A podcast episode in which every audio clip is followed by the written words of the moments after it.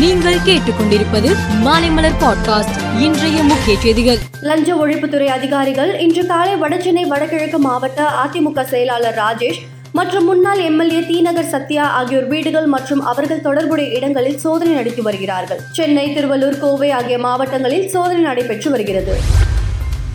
கேரளாவில் இரண்டு பேருக்கு நிபா வைரஸ் பாதிப்பு உறுதி செய்யப்பட்டிருப்பதாக தகவல் வெளியாகியுள்ள நிலையில் தமிழ்நாட்டில் வைரஸ் பரவுவதை தடுக்க எல்லையோர மாவட்டங்களில் சோதனை சாவடிகளில் கண்காணிப்பை தீவிரப்படுத்த தமிழக சுகாதாரத்துறை உத்தரவு பிறப்பித்துள்ளது. கேரளாவில் இருந்து வரும் பயணிகள் அனைவருக்கும் முழுமையான காய்ச்சல் மற்றும் இதர அறிகுறிகள் ஆய்வு செய்யப்பட்ட பின்னரே தமிழ்நாட்டுக்குள் நுழைய அனுமதிக்க வேண்டும். நீலகிரி கோவை திருப்பூர் தேனி தென்காசி கன்னியாகுமரி ஆகிய ஆறு மாவட்டங்களில் இருபத்தி நான்கு மணி நேர சுழற்சி அடிப்படையில் சுகாதாரத்துறை அதிகாரிகள் கண்காணிப்பு பணியில் ஈடுபட வேண்டும் என்று பொது சுகாதாரத்துறை இயக்குநர் செல்வ விநாயகம் உத்தரவிட்டுள்ளார்.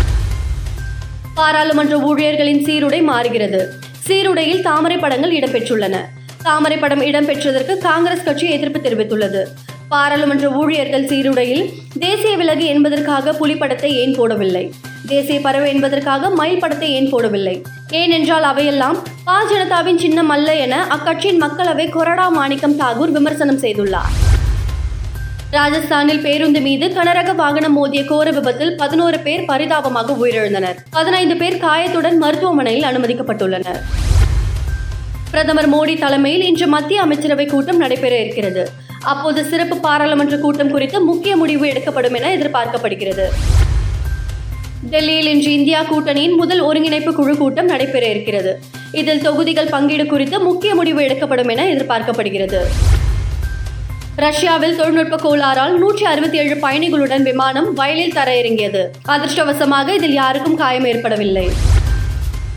வடகொரிய பாலிஸ்டிக் ஏவுகணையை கடலில் செலுத்தியதாக தென்கொரிய ராணுவம் தெரிவித்துள்ளது. மேலும் ஜப்பான் பிரதமர் அலுவலகம் இதை உறுதிப்படுத்தியுள்ளது. கடந்த இரண்டாயிரத்தி இருபத்தி ரெண்டில் இருந்து சுமார் நூறு ஏவுகணைகளை வடகொரியா செலுத்தியுள்ளது குறிப்பிடத்தக்கது.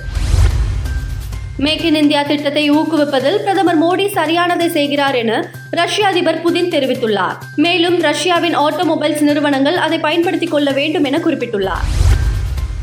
இந்தியா இலங்கை இடையிலான போட்டி நேற்று கொழும்புவில் நடைபெற்றது. இதில் இந்தியா நாற்பத்தி ஒரு ரன்கள் வித்தியாசத்தில் வெற்றி பெற்று இறுதிப் போட்டிக்கு முன்னேறியது. முதலில் பேட்டிங் செய்த இந்தியா இருநூற்று பதிமூன்று ரன்களில் ஆல் அவுட் ஆனது. பின்னர் இருநூற்று பதினான்கு ரன்கள் அடித்தால் வெற்றி என்ற எளிதான இலக்குடன் களமிறங்கிய இலங்கை நூற்றி எழுபத்தி இரண்டு ரன்னில் சுருண்டது. குல்தீப் யாதவ் நான்கு விக்கெட் வீழ்த்தினார். மேலும் செய்திகளுக்கு மாலை மலர் பாட்காஸ்டை பாருங்கள்.